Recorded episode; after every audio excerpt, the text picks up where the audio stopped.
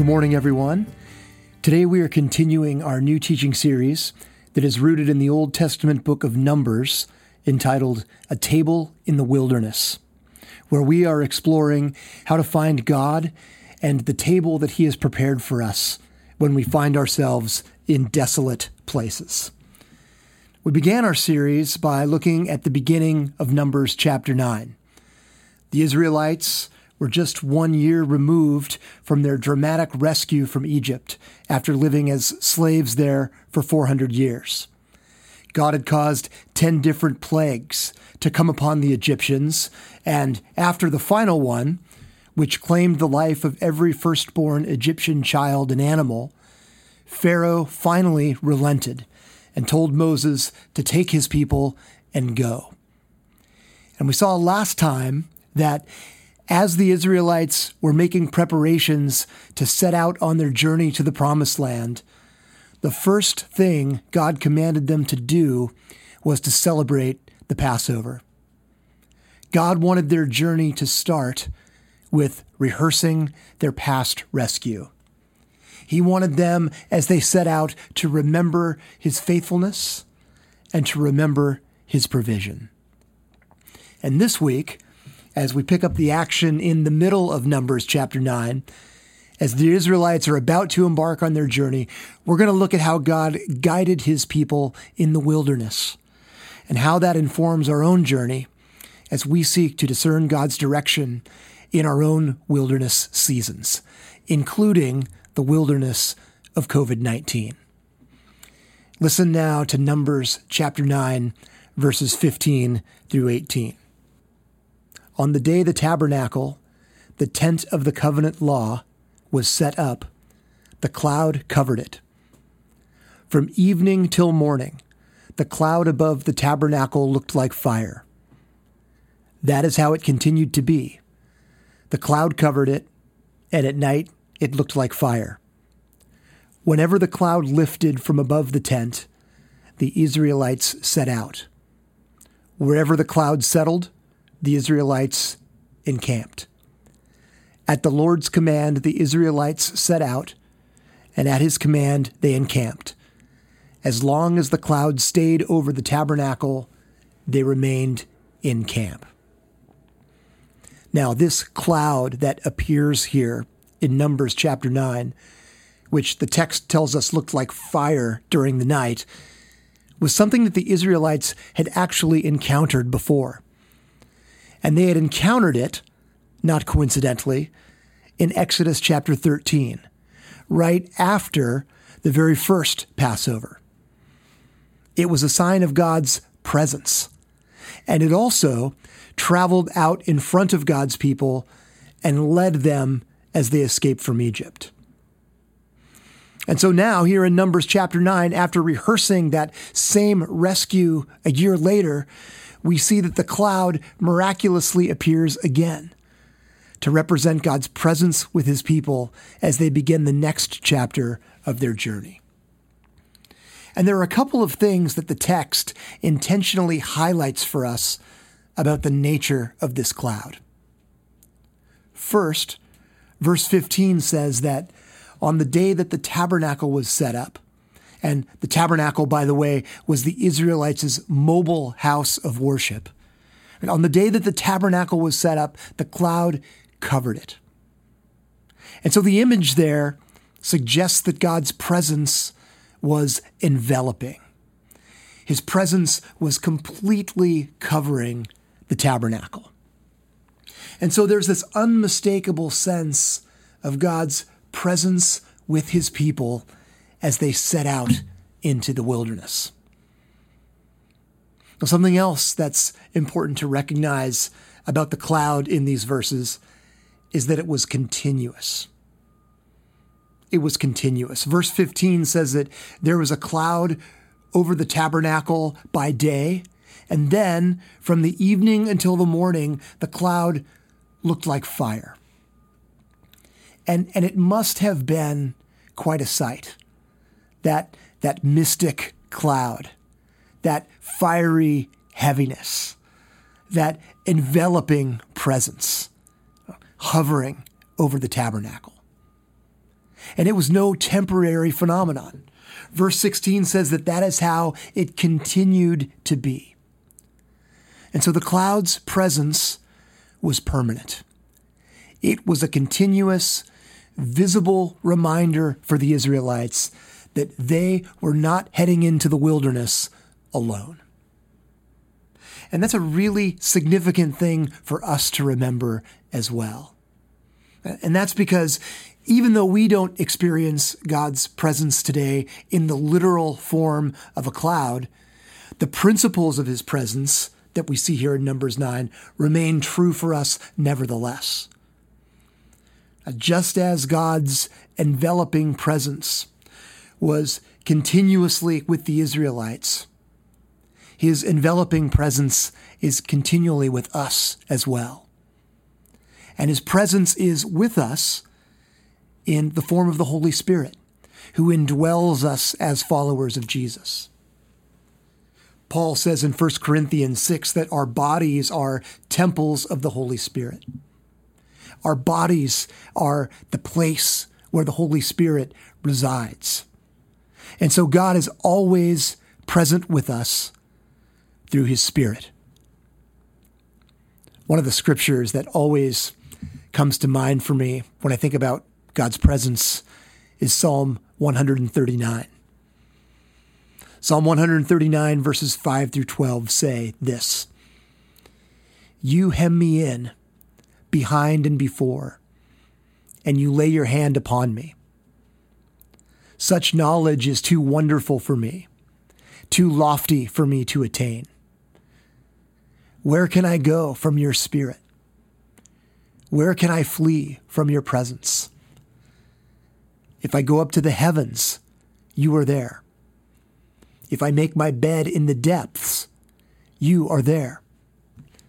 If I rise on the wings of the dawn, if I settle on the far side of the sea, even there, your hand will guide me. Your right hand will hold me fast.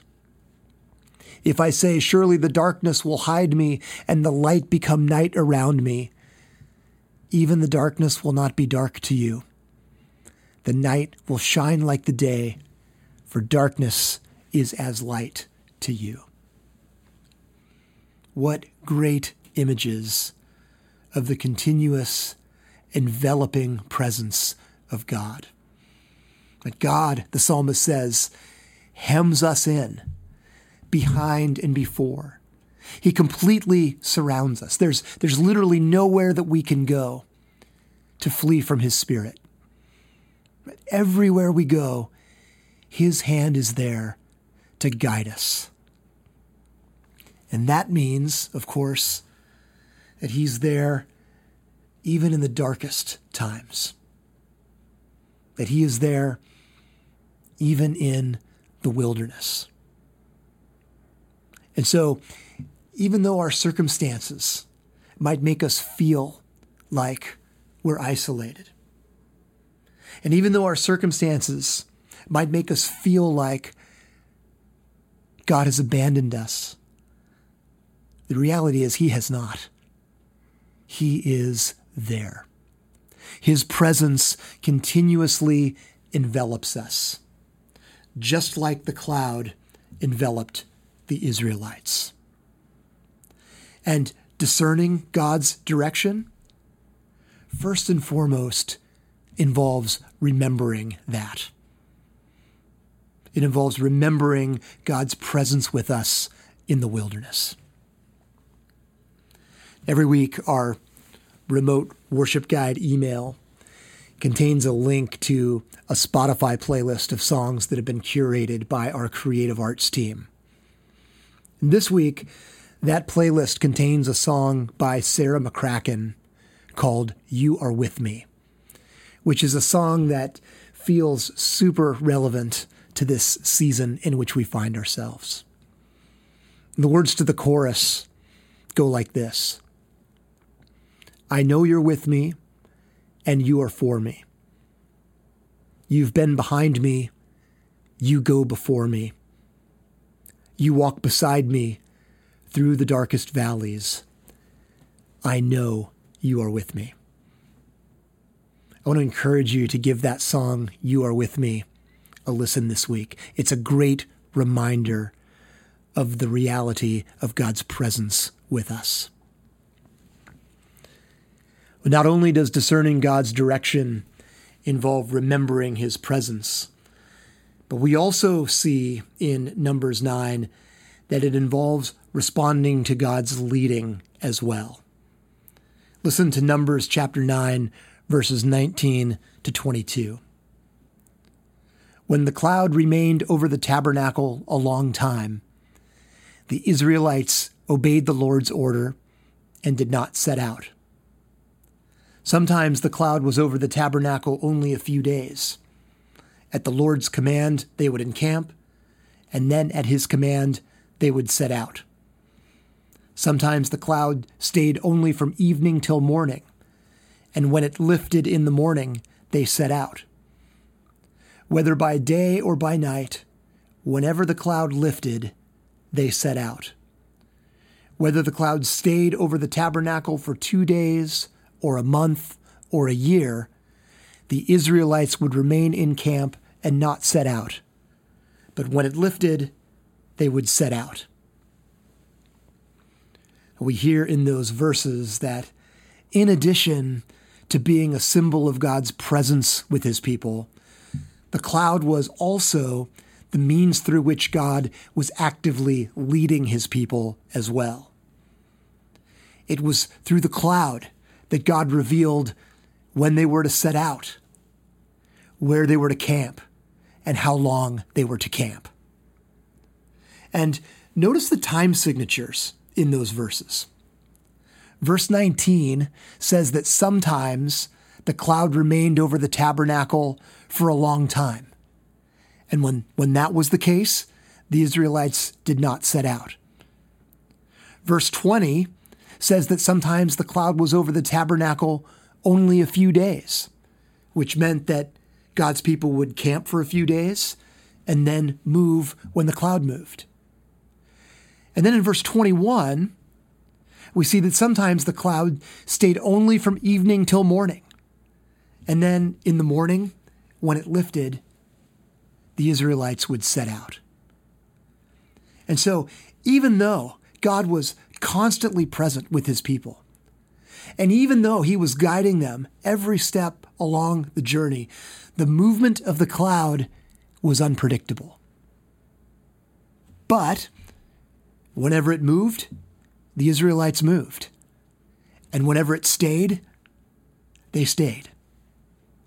And all of that highlights a couple of important things, I think, about what it means to respond to God's leading. And one is that responding to God's leading requires flexibility. Responding to God's leading requires flexibility.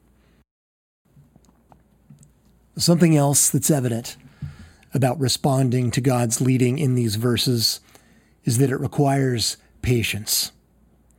Responding to God's leading requires patience. And the fact that God varied the length of the Israelites' encampments very poignantly underscores the reality that sometimes remaining right where we are is exactly where God wants us to be. And that can be a real challenge, especially when we find ourselves in the wilderness. You know, it's hard to wait in the wilderness because we instinctively just want to move. We want to get out, to get beyond the difficulty and beyond the desolation. We want to get beyond the uncomfortable uncertainties. Well, I know for me, my tendency oftentimes, out of desperation just to move, is to try to take control, chart my own course. But one of the things that this pandemic has really reinforced in a very tangible and humbling way is just how little control we actually have. And so, just like the Israelites in the wilderness, we too have to be patient and wait. And that's a real struggle because we've been waiting a while now, and the weariness is real. But as we see from the Israelites' experience in the wilderness, sometimes God wants us to stay where we are because he has things for us to learn from that specific place.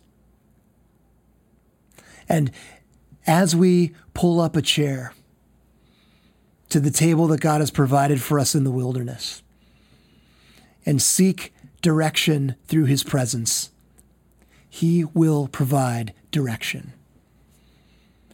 As we pull up a chair and engage with his living and active and dynamic word, which is one of the most foundational ways that we discern his direction, he will lead us. As we pull up a chair and sit with him in prayer and linger and listen, he will lead us. And so as you wait, what is God showing you? What is it that he wants you to see in this particular place that he has you? The last verse in this passage, Numbers chapter 9, verse 23, says this: "At the Lord's command they encamped, and at the Lord's command they set out. They obeyed the Lord's order in accordance with his command through Moses." And so that verse leaves us with this unmistakable sense that while things may not be as clear as we would like them to be, or move according to our preferred timetable, God's direction is always sure. Our role, very simply, is to follow, which we see here in this verse requires obedience. They obeyed the Lord's order in accordance with his command through Moses.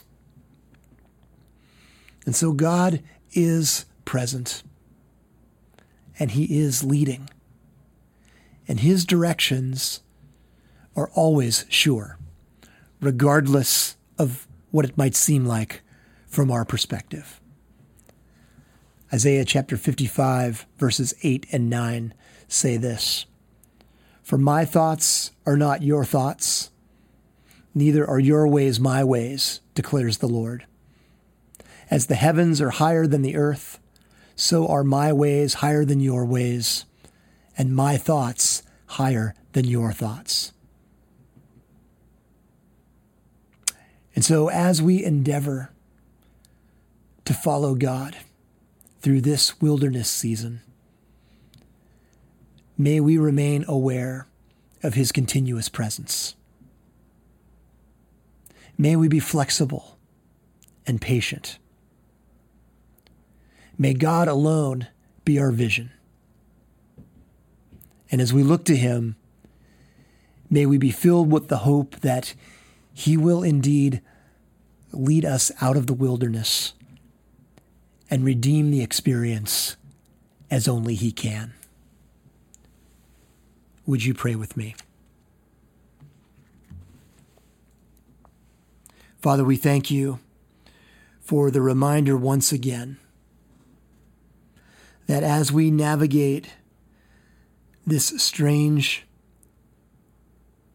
and surreal time, that we can know that you are with us. Thank you, Father, that you have been behind us, and that you go before us. And thank you for walking beside us through the darkest valleys. Father, would you give us patience in this season? Patience to sit with you at your table and be present with you in this place that you have us. Help us to linger and to listen, to see the things that you want us to see, and to be changed and formed and shaped and prepared to obediently follow your directions. Father, would you alone be our vision? In Jesus' name, amen.